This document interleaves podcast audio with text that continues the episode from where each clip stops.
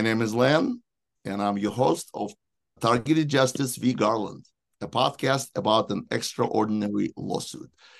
And if you're wondering who Garland is, it's the guy who recently cried on 60 Minutes. I actually have no problem with grown men cry. I cry every time I get brutally attacked. I cry like a child because it's inhumanly painful, but of course, you know it we all targeted individuals know it. And then I take a sample of my tears and study it under a microscope for the presence of nanotechnology, and I find it there. So, Cry Me a River, Merrick Garland. Uh, by the way, this is one of my all time favorite songs. And if we are going to do a TI karaoke in New Orleans, and I've never done karaoke. I'm, reserving, I'm reserving this song and I'm dedicating it to you, Merrick Garland. Well, since I mentioned nanotechnology, this past Friday, I was a part of the symposium on nanotechnology, along with an international team and my esteemed colleagues, Dr. Ana Mihalcea, another targeted individual and a brilliant physician, and Dr. David Nixon of Nixon Labs in Australia. One of the topics we discussed was the presence of nanotechnology in the blood of targeted individuals and their ability to emit MAC addresses. MAC stands for Media Access Control, which is a number assigned to every piece of wireless hardware, and it's detected by Bluetooth technology. This is how you connect the, your wireless headphones, for example, to your iPhone. But humans are not supposed to emit radio waves. We're not supposed to be connected to a wireless network unless this is covertly done to you against your will and consent. To summarize, we now have evidence of the targeted individuals have both nanotechnology present inside them and that they emit a radio signal. This is a potential explanation of how TIs can be tracked anywhere and how they can be targeted with directed energy anywhere. So things are getting very specific and very realistic.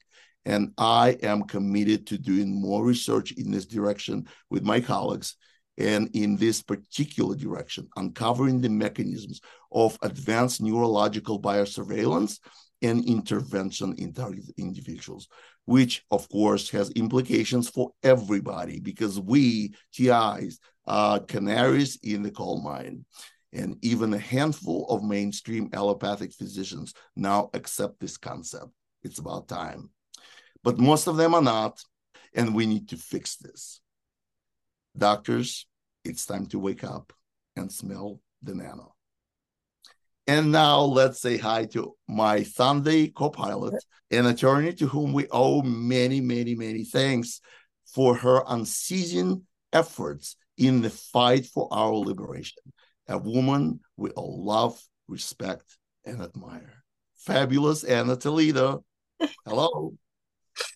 Hi, good morning. Good morning, Glenn. I'm so happy to be here. It's back home. We have a saying that the weed doesn't die. And uh, even though I was a little under the weather last week, I'm back. I'm back on. I'm glad to be here. I'm glad to hear that. Good to have you on the podcast. It, this podcast would not be nothing like it is without you. And last time on the podcast, it was just you and me, Ana.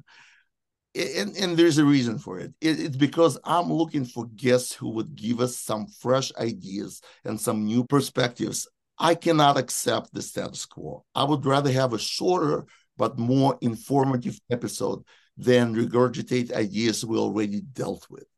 So if you have something unique to offer, please contact me if you would like to be a special guest on the show. The quest continues.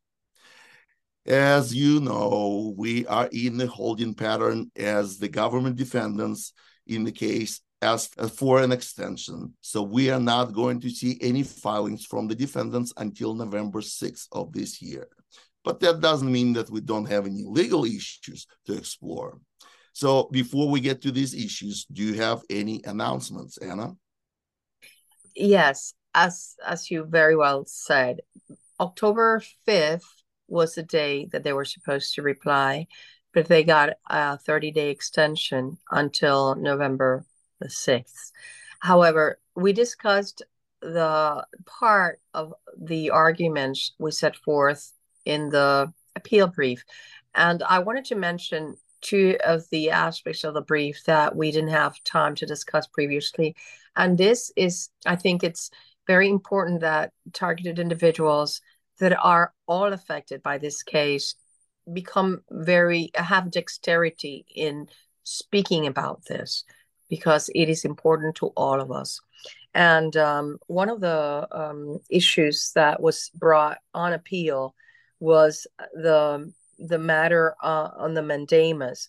One of the causes of action that was brought before the district court was the writ of mandamus, which is that when you ask a public official to comply with its duty, one of the claims that we made against the public officials that were sued was that they had to comply with their duty that only known and suspected terrorists are supposed to be on this terrorist screening database, not non investigative subjects, not innocent people without ties to terrorism that don't represent a threat to, national security, because that is contained in Homeland Security Presidential Directive 6. And in the writ of mandamus, we asked the court to order these public officials to comply with a non discretionary duty of their office. What's interesting is that in the memorandum and order of July 11th, the district court did not delve into discussing the mandamus petition that the plaintiffs made. It was not discussed at all. So that is one of the issues on appeal that was mentioned wasn't thoroughly discussed because the district court did not discuss it at all. And then the other uh, matter that is uh, very important to all of us because all targeted individuals have at some point had a, an experience like this is that the law is not applied in the same way to them as it is to non-targeted people. And I tweeted about this perhaps two weeks, a week ago, which is uh, when Merrick Garland was testifying before Congress, he dared say under oath before Congress that the Department of Justice applied the law in much the same way to everybody and didn't discriminate. And that is absolutely not true because there is two sets of laws in the United States. There's a set of laws for non-targeted individuals and then there's that for targeted individuals which is that the law doesn't apply the prote- legal protections don't apply to targeted individuals just for an example for 3 months the there was a motion pending to compel discovery of the status for the TDSB status of the 18 plaintiffs and the court usually that's the kind of motion that the court would not leave without adjudication for three months, only to declare as moot when it's germane to the controversy. Because if the court examined or allowed plaintiffs to examine that plaintiffs that have absolutely no ties to terrorism are on that list, the court could not have arrived at the conclusion it arrived that the claims are fantastical and bizarre because plaintiffs had you know no business being in a terrorist database. So that's one of the things. Another thing was the transfer of the case from the victoria division to the houston division the courts are to respect the choice of venue by plaintiffs and uh, in this particular case the department of justice admitted in writing that the venue appeared to be correct was correct and nonetheless without any party asking for it, the court, on its own volition, decided to change the venue of the case. That's another issue that was brought on appeal that it was inappropriate for the court on its own volition without anybody asking for it to change the venue of the case because it is an established rule of law that courts are to respect the choice of venue that plaintiffs choose. If it's correct which the department of justice admitted was correct another red flag was that when the case was transferred to the houston division the court did not issue what is known as a rule 16 order which is the scheduling the case scheduling order.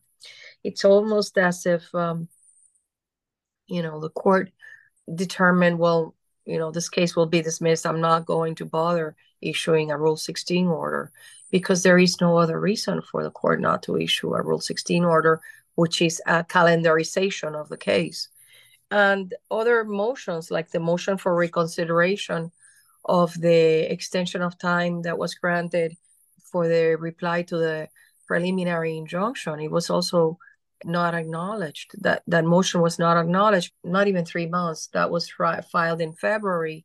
In July, it was denied as moot. So it was just a series of actions by the court that are inconsistent with the treatment that courts give to other litigants in other cases. And that is another a matter that we brought before the Court of Appeals. The differential treatment that that these plaintiffs were given in this case and so you know that's just another we, we think it was an abuse of discretion and uh, that the case should be returned to the victoria division where it was originally filed because that was the choice of venue. So i just wanted to mention those you know briefly because there were various issues on appeal not just the dismissal for failing to discuss the most important issue, which is that people without ties to terrorism should not be on a terrorist list, as admitted by the defendant FBI in prior cases. So that's just what I wanted to mention those are very important issues. It all falls under the umbrella of differential treatment. The fact that the mandamus, the TSDB request, this, that, I mean, you have a whole list of things that just support your idea of differential treatment, and that needs to be addressed. And the Fifth Circuit Court uh, judges, we are counting on you. Now, if you don't mind, let's go to my slides for the rest of the legal segment. We're going to start with the case that Ana, you told me about. That was a big surprise for me. Basically, a man in Seattle was erroneously blacklisted and he died due to delay in medical help. So this fits into the blacklisting category and denial of services. Let's see what happened. I have a video from Fox 13. The city of Seattle has agreed to pay over $1.8 million to the family of a man who died of a heart attack while medics waited outside his home. William Yurek's 13 year old son called 911 twice back in November 2021, but the EMTs were told to wait for a police escort because the address had been mistakenly flagged as hostile to first responders. Take a listen to the second 911 call from his son. 911, what's your emergency? It's, it's the same guy again. My dad, I can't, I can't tell if he's breathing. He, if he is, he's barely breathing. New medic? Yeah. One moment. I think, I think they're already coming over. Okay, well, let's, I'm getting medics on the line. One moment. I just need them to hurry. The family's attorney says a previous tenant had been on the safety blacklist, but it had never been updated. When the son called the second time, the medics decided to go in without an escort. But at that point, it was too late. More than 10 minutes had passed, and Yurek died from cardiac arrest. No amount of money can fully compensate for a loss like this, but the family is pleased that the city has taken responsibility. Uh, the family is pleased that the city has fixed the problem and the family's pleased to have closure so they can move on. Mark Lindquist says, in addition to addresses, the city now also relies on names for the list. It also updates the list regularly. So, and then I thought after I heard about this case and I read the uh, news articles, I, I, tried to actually pull the case itself, but I, I wasn't able to. But nevertheless, I thought there's some things different and there's some things are the same between Yurek and Calvert. And Calvert is, of course, one of our plaintiffs.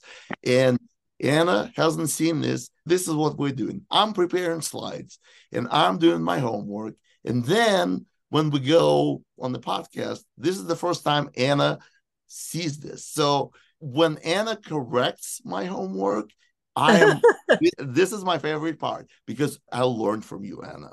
And I hope that all you viewers are also learning from Ana. So let me uh, present what I thought is appropriate. And then, Ana, I would like you to either correct me, confirm, or make any comments. So, Yurek in Seattle and Calvert in Texas, Yurek was refused medical services because he was erroneously put on the blacklist. Calvert, the same, refused medical services because he was erroneously put on the blacklist. Yurek's previously tenant was on Seattle police blacklist. Calvert was placed on the FBI stereo screen database list. In the Yurek's cases, paramedics went in despite police orders. In Calvert case, paramedics waited for police to secure premises. And in Yurek's cases, his life could have been saved if the medics entered immediately. Uh, in Calvert's case, life was saved despite police delay. How did I do, Ana? Well, first of all, I think they're lying. I think that that blacklist is nothing but the TSDB. I think that the story about the previous tenant is there it's a cover up. Just like and I'll mention a little bit about Ibrahim's case later, the the Ibrahim versus FBI case, which uh, the FBI admitted that's the case that we talked about a few weeks ago where the FBI admitted she's she's from I think Malaysia. And she admit they admitted oh we put her there by mistake in the TSDB and she's not a terrorist threat but she remains in the TSDB but she's not a terror threat but she's still there and we're not going to remove her from there. So she's definitely a targeted individual. And and the same here. They say oh it was a mistake. It was the prior tenant. No what what I really think is that they're they're admitting to a mistake because they don't want to admit to the truth that is he is targeted and he is in handling codes three and four or four. That's what they don't want to admit. So since they don't want to admit the truth, they say, "Oh, he was erroneously. It was really the the prior tenant." Because the lists are about names not about addresses. The lists are about identities, not about addresses. And while it is true, like in the case of Saadiq Long, his car was attached, his license plate, eh, that is in Oklahoma, okay, a guy, he was constantly, he's a target, he's targeted, he was constantly being stopped by the police because the license plate of his car was attached as a suspected terrorist, even though he had been removed from the suspected terrorist list. But and he sued because he continued to be stopped and harassed. I think he's targeted too. But the thing is, this story about it's a mistake. No, I don't think it's a mistake. I think it's the same exact thing as Calvert. He's in the TSDB handling codes three and four, and they were waiting for the police to secure the premises. In the case of Calvert, it almost cost him his life because he had a blood clot from, and don't doubt, he's a young man. Yurek is a young man. Don't doubt that the heart attack he got was an overdose of microwaves. Don't doubt that because one of the things that the government criminals are doing with the microwaves is that they are accelerating the hearts of people.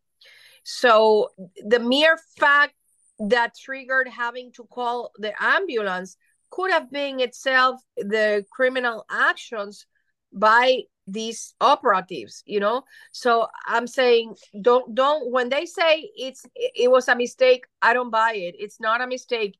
It's the intentional placing of people in this illegal list in this covert human experimentation list. That's what i think I have to agree with you. I don't understand what the things uh, with blacklists. Since when we started making blacklists? Since when a police department would make a blacklist for paramedics not to go and help? What if there was a fire? Would it, mean that the fire department wouldn't go in and stop the fire? It's ridiculous. So I'm with you. I don't buy this blacklist situation. Does law enforcement even has blacklists? I don't know. I've never heard of it. It's it, let me tell you. Number one, it's discriminatory. It's denial of services. We in targeted justice, we have evidence that Washington State is one of the places. Washington State and Oregon are two of the states where the targeting is heinous, is atrocious, is cruel, is horrible. And just the fact that the police refuse to give, if the man is on the floor, I mean, Son is saying, you know, he, he cannot even move. How can they even be afraid of a man that is dying? It's, it's almost as if they want him to die. It's almost as if they wanted to make it seem like, oh, he died of natural causes. Do, do you see what I mean? It's like, oh, he died of natural causes, but it's really murder because denial of medical attention is murder. I'm sorry, that's my opinion. I totally agree with you, Ana. That there's no other way to say it. He's been murdered. Yes. Okay, so that begs the question: What's up with blacklist? Are we becoming a country of blacklist? And I think it's the part of the so called dossier culture.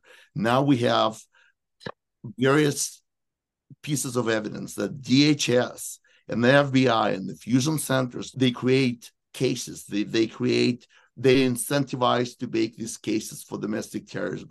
And so we're becoming a country of blacklist. And i'm asking blacklist the last time I heard of a blacklist was a McCarthy blacklist. So is this even constitutional, Ana? It's totally not. And and uh, DHS just rolled out this program with corporations. They're giving grants to places like Columbia. You know, I have to cut off my Columbia ring because I am embarrassed that they are accepting money to be in this Stasi programs, collaborating making dossiers and spying on people to you know just being snitches. It's a culture of snitches. Do you remember when during the pandemic they were having neighbors snitch on people that had family gatherings? Well it has evolved into a culture of, of snitches and buying and, and blacklist and and uh, and they're giving money for it that's what's really it's just very sick, you know, because our culture is just so undemocratic. It's so anti-freedom, and until it starts happening to you, you don't realize how sick it is. And one of the things we are exploring here is this: the FBI and DHS and these people can see it coming that their little handling codes three and four will be declared illegal. So they are making new illegal lists to finagle their way and put the names of targeted individuals there because they want to continue torturing people. And that's why in, in the complaint, we asked for a monitor, a court monitor that will make sure that they don't do that, that they don't take the names from one side and move them to another illegal list. So I think that's why these blacklists are popping all over the place so that without legal authority, they cannot be doing this without congressional authority. Remember that the terrorist screening database, its legal authority is very limited and it's Homeland Security Presidential Directive 6 and it's only supposed to be known as suspected terrorists, not not the other thing that Timothy Groh said about supposedly immigration and state scre- uh, department screening things. That's what's illegal, and that's what we're challenging because it's just completely unacceptable and illegal. So these blacklists, you know, they cannot be saying, "Oh, they are anti-law enforcement." What is that? You can have things like, for example, sex offenders.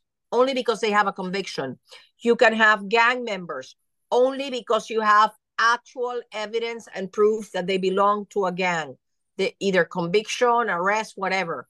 But you cannot just have random innocent people that have never been arrested or convicted of anything put in lists like that.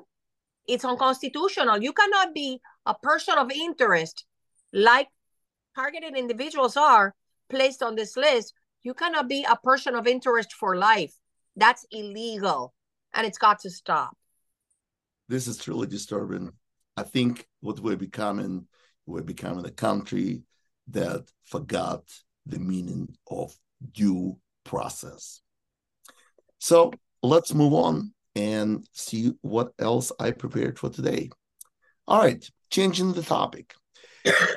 we are going to Nigeria, and Nigerian army reports through Daily Post that non-kinetic operations yielding results, bandits surrendering, says Armin. Yes, I know. I read it. They are controlling people with uh, directed energy weapons, and they're like, "This is magic. This yeah. is oh, this is so wonderful." Exactly. This is the new word for directed energy weapons. So we'll just go through the story. Non kinetic me- measures aimed at restoration of peace in Katsina state are yielding results, with several bandits and other criminals elements surrendering to the authority. The defense headquarters is aware of the result of some bandits to repent and hand over their weapons to the authorities, which is yielding good result. And the chief of defense staff assures Nigerians that the armed forces of Nigeria will engage in early lawful means possible to ensure peace and stability reign in our dear nation. What this is about is about the change in language. So if before you were looking for the term directed energy and you were for example doing a google search or google news search or whatever news service you and you are looking for directed energy weapons. Look this article did not mention directed energy at all because this is they called it non-kinetic operations. What non-kinetic means? It means that nothing is moving except the energy is moving. No missiles no no bombs thrown no grenades. This is just energy moving and it's yielding results. The bandits are surrendering. And they also kind of tell the population so don't worry we're not to use it against you. We're just to use it against the bandits. So this is an article that fully is about using of directed energy and it doesn't mention directed energy even once. So beware of this new language. And the other conclusion that I came to is that Nigerian government is more honest with their citizens than the US government because the US governments would not admit even if when they're painting themselves in the corner and there's no way there's just no way to deny that they have directed energy weapons that they're using directed energy weapon against civilians against people. It's an anti-personnel directed energy weapon system. They would not admit it no matter what. So nigerian government one us government zero. Do you have anything to add anna no, I don't. I just I know that the people outside of the United States, many people know that the attacks that they get are from the United States. And that really creates very bad sentiment against the United States. We're supposed to be a, a land of the free, and we're not. Because I, I really love this country and what it stands for. And it creates a very um, conflicting feelings inside inside of us because you know those that are supposed to protect us and to defend us are the ones that are torturing us. And uh, the same goes everywhere in, in the world. People feel people that know know that it's the united states perpetrating this pain on them and it's got to stop. Yes and um It hurts me to say that instead of being the land of the free, we are land of lies and cover-ups. It really hurts me to say about our beloved country. Let's talk about Karen Kingston. Uh, you probably know Karen Kingston as a medical legal advisor and biotech analyst with 25 years of experience. She's internationally recognized. She is uh, known as a Pfizer whistleblower, and she's the author of the Kingston Report, a extremely popular uh, Substack newsletter. And this week, she came out on Stew Peters Network as a targeted individual. What does it feel like to be hit with a neuro weapon? Well, Karen Kingston knows what it's like to be targeted by a neuro weapon, and she says she knows how to treat it as well. And she joins us now, Karen. And then you you get kind of um, dizzy and lightheaded, um, and your cognitive function um, you're not able to really articulate um, thoughts or ideas very well. And another thing that I noticed was uh, almost an emotional numbness, except an extreme heightened sense of anxiety uh, and terror, if you will. So I really felt like I was in a state of terror. And it was very difficult for me to articulate my thoughts as I, I normally um, would. And I'm still having problems to this day. But what was most alarming was the tightening in my chest and this extreme thirst. Um, if anyone's been through surgery and anesthesia, it's kind of like that, but 10 times worse to the point that I was on my knees begging out to Jesus and God that if this is a inkling into what hell is like, to please save me and rescue me now. Dr. Ana Mihalcea uh, actually recently reported that um, Senator Ron Johnson and other senators uh, reported that they were hit with EMFs and they suffer from Havana syndrome. Um, I was told when I returned to the States that if I kept a low profile and backed off, um, that um, this would stop. And um, Paul, the devil doesn't honor his word. So I still need prayers and protection. We're under attack um, by an advanced artificial intelligence technology that, as James Giordano said, can be aerosolized, it can be put in your food or beverages, uh, and it can be injected. There's a dark um, cult out there that's secretive and you don't know the reach of it. Um, and in the book of Mark 13, I think it's verse 14, it says, Brother will turn against brother to death, um, parent against their child, and child will put their parent to death. Um, people will be threatened to hurt other people. Um, Stew did a great interview with Lara Logan where she said the neighbors were turning the yeah. Jews over into the Nazis. You can't have a genocide. She said you can't have a genocide without the neighbors pointing where the people are hiding. That sounds familiar. We are sorry, Karen, but time for you to join the fight. You never actually said that you are, you said you've been targeted, but you're a civilian and neuro weapons are used against you. That's the definition of a targeted individuals. So, Karen, if you're listening, don't shy away from it. There are so many of us they're people just like you. I know you're very special. You're also very smart. So join the fight. That's my sentiment. What about you, Ana? Well, I I love Stew Peters because he's fighting. He's doing a lot for for raising awareness about uh, targeted individuals and directed energy weapons. It's not the neighbors that are firing the weapons. It's the neighbors pointing the finger where the victim is, and that is so very true. The more the merrier, as long as people like Karen Kingston, as long as they realize that backing off is not going to make their targeting go away.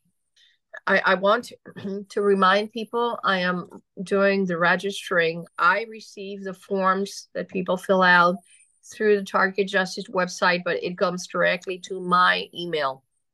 And one person, after she filled it out, then wrote to me the next day and saying, No, no, no, remove me because my targeting became worse.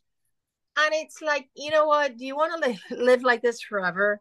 It's you you have to it has to get to a point where you have to be courageous. You cannot you cannot do things halfway.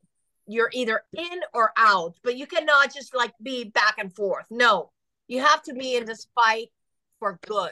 You have to be committed to fighting these government criminals and telling them it's enough is enough enough of abuse. I'm tired of this abuse. You you you can't you i i allowed you to to abuse me up to this point. No more you know?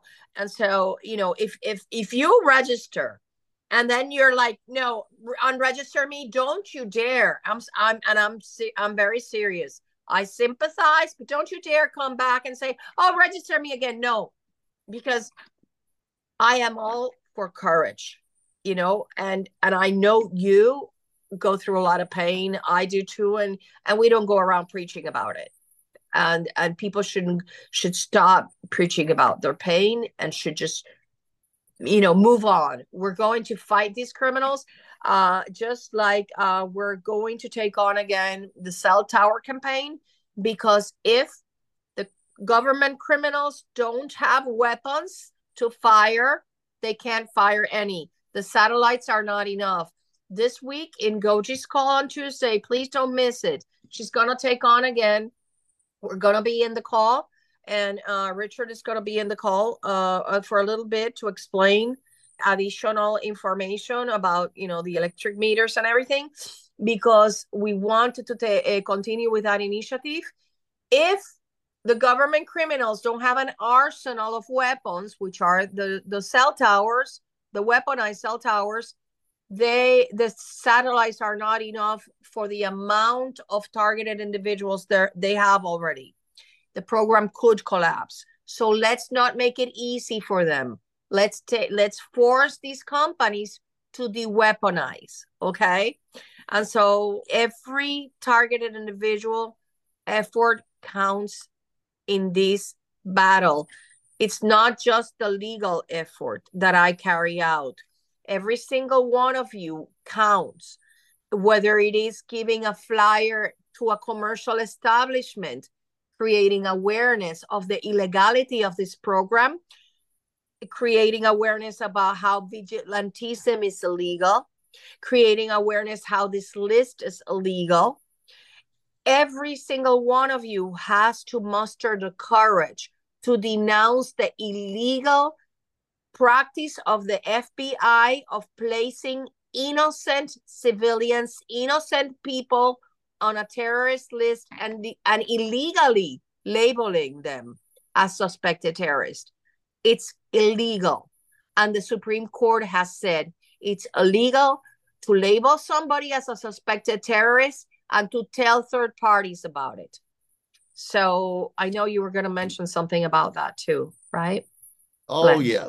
We have a whole segment in front of us. I hope you're ready. Our second issue of Targeted Justices, the FBI files. But I also want to mention, ladies and gentlemen, you just heard Ana Toledo. And that's the Ana I know. That's the fighting spirit that keeps all of us going. And we will follow you, Ana, and we will give it a hundred and ten percent. And there's no other way to do it. So yes, we're all in. All right, the FBI files is on. The second issue is called Recruiting the Informants which is necessary for creating the dossier culture. You will hear this more and more because I think we're becoming a country of the dossier culture. I will be using one of Stephen Friend's interviews to elaborate on this subject. Uh, if you don't know who Stephen Friend is, he's the author of uh, the book True Blue, but most importantly, he's an FBI whistleblower.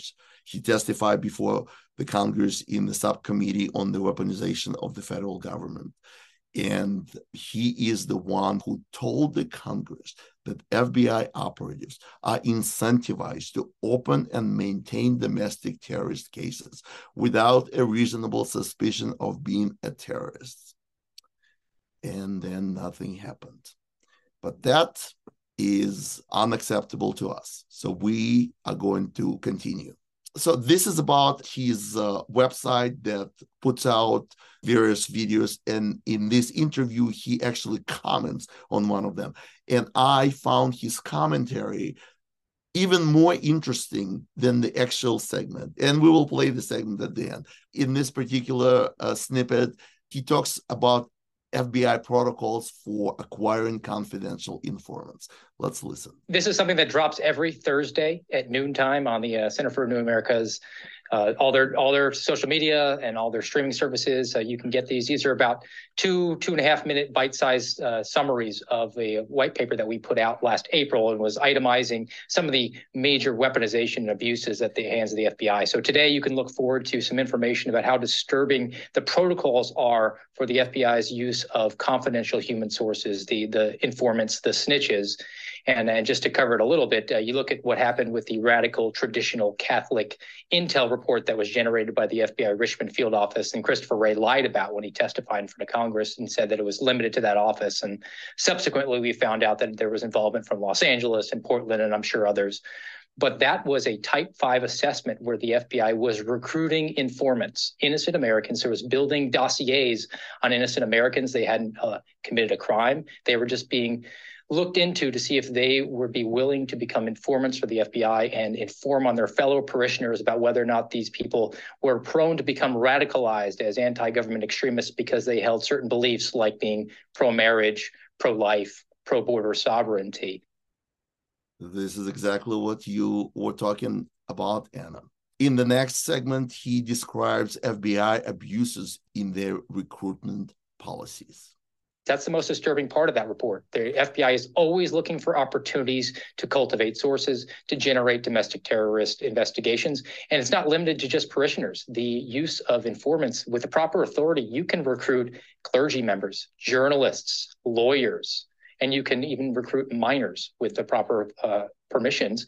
So these are abuses that the, the FBI has within within its policies. And uh, and finally, I'll add that they can deploy confidential human sources overseas without host nations permission or knowledge. And uh, you could imagine what would happen to those folks if they they wound up in front of the ccp uh, I, am sure they would be disavowed and face some ramifications that you would never wish upon your worst enemy.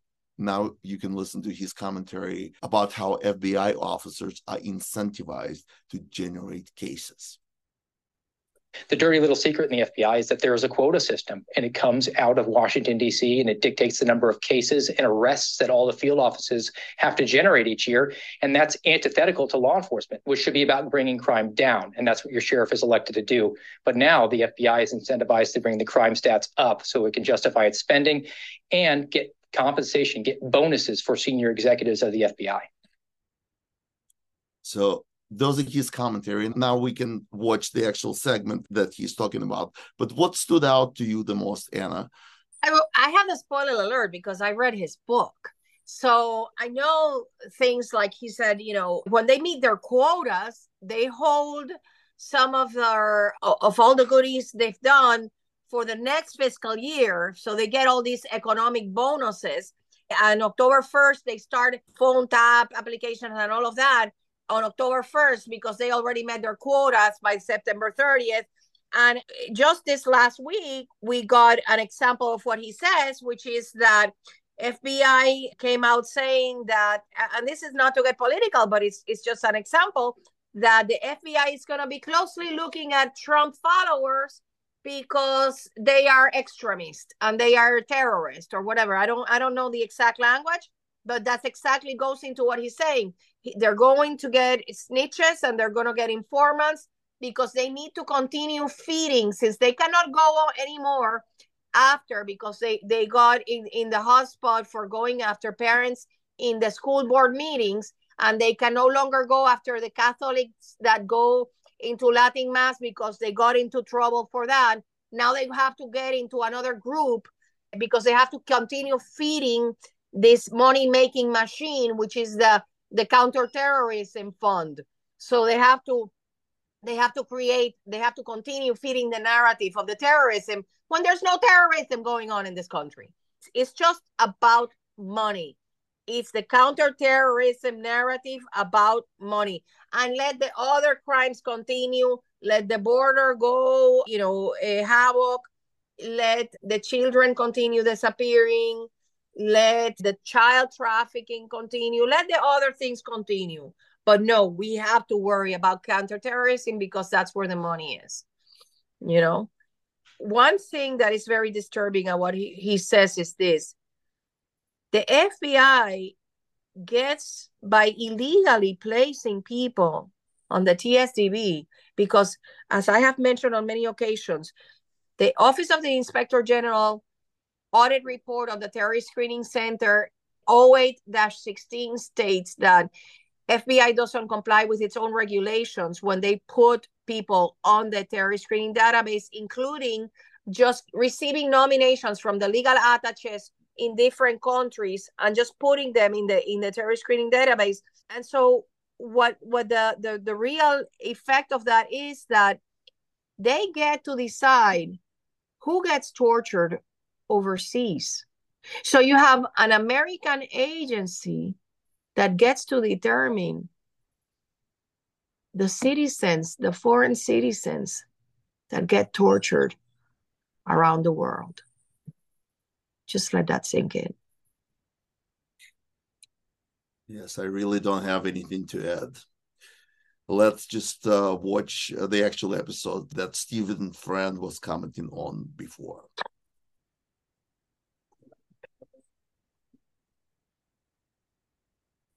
The FBI informant protocols are another metric that is part of integrated program management.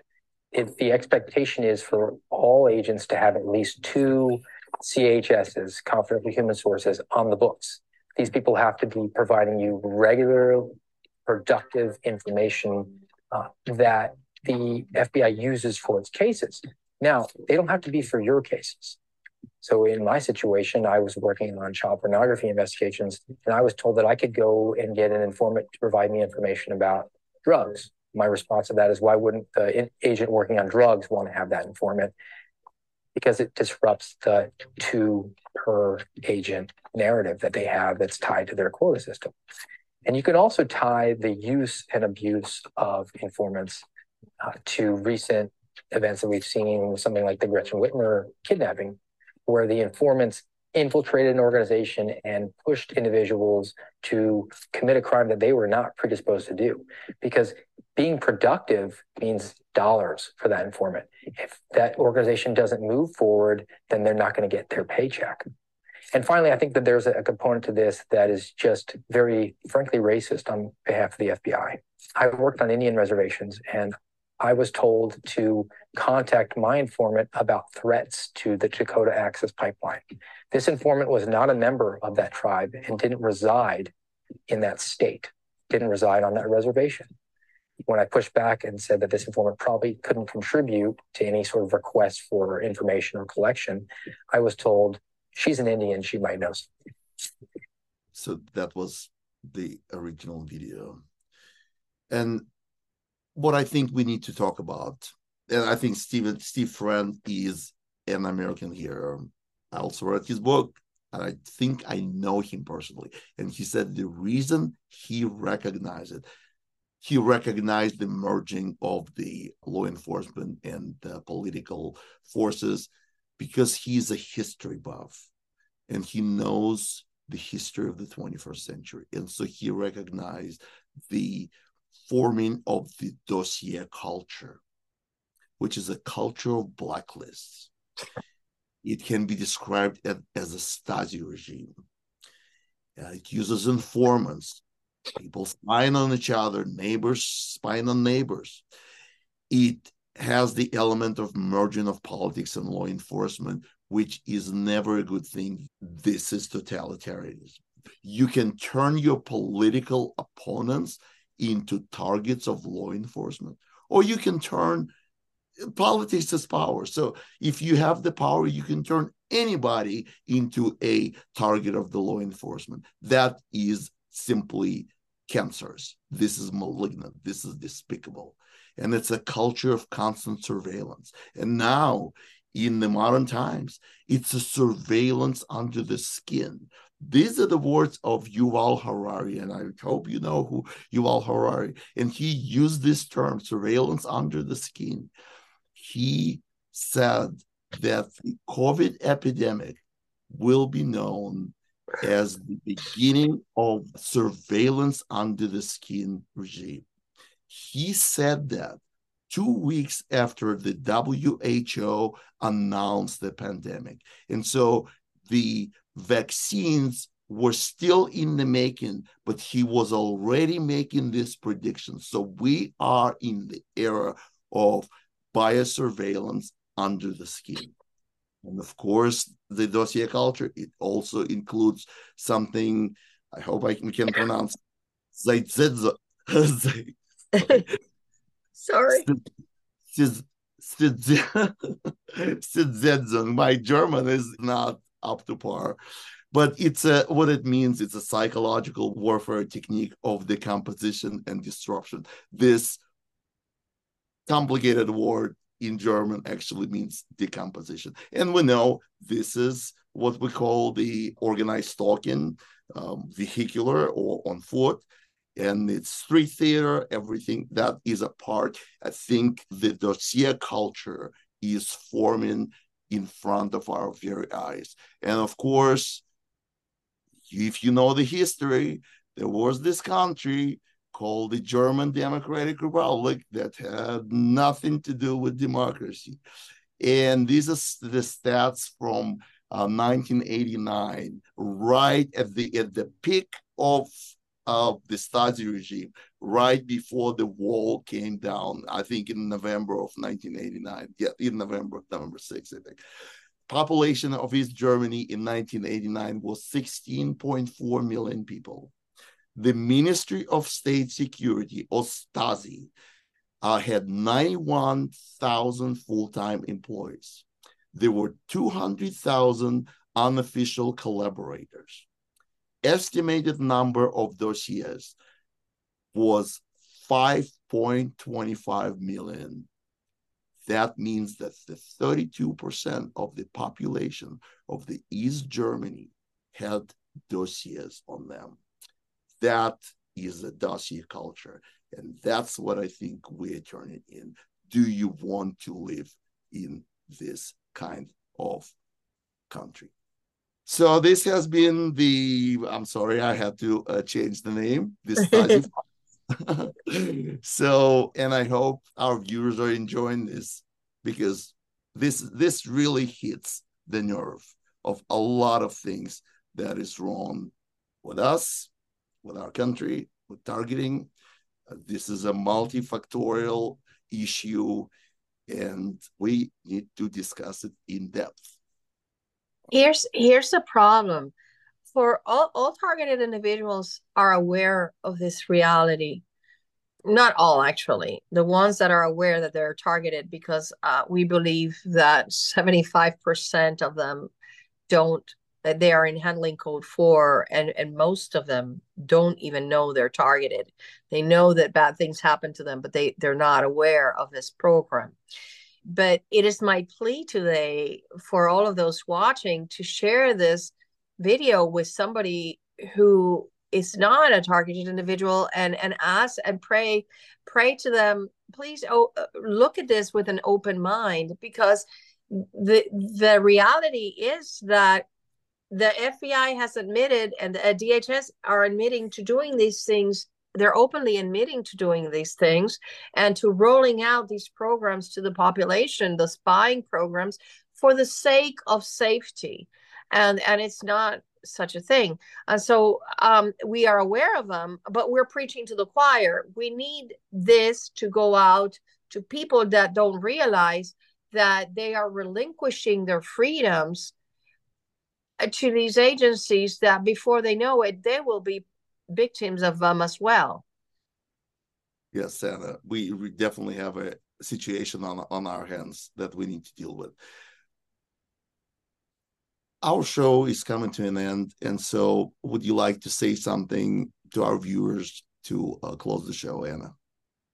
Keep the faith, you know, just I know that the attacks on most of you have gone up and continue to be up. I see it as a sign of desperation by the government criminals, knowing that their days are numbered and uh, they're just desperate to see who else they can uh, take down. And, and I just pray and hope that you stay strong because um, we have come a long way and it's just a little bit more that we need to stay strong in order to defeat them. And and that's uh that's my prayer to all of you. Thank you. Thank you anna. And as for me i'm calling this episode the dossier culture. Our democratic republic is transforming into something unrecognizable without anyone asking our permission just like our bodies and brains are being transformed into nanobio contraptions without anyone asking our permission. I reject the dossier culture with all my being. It is despicable, it's cancerous, and deeply unconstitutional. No law enforcement agency should be creating a dossier on an American citizen without having a reasonable, a reasonable suspicion but the FBI doesn't think anymore it's a law enforcement agency. It's looking more and more like the Stasi or like the KGB. It's recruiting informants and practices panoptical surveillance, resulting in creating more and more dossiers for domestic terrorist cases, for which they're incentivized without any respect to due process. This is extremely important to us, targeted individuals, because we represent the very extreme deformity and the abuse of the malignant dossier culture. So I'm making it my personal responsibility to fight it at every step of the way until we can say the dossier culture is over. We'll be here every Sunday, rain or shine.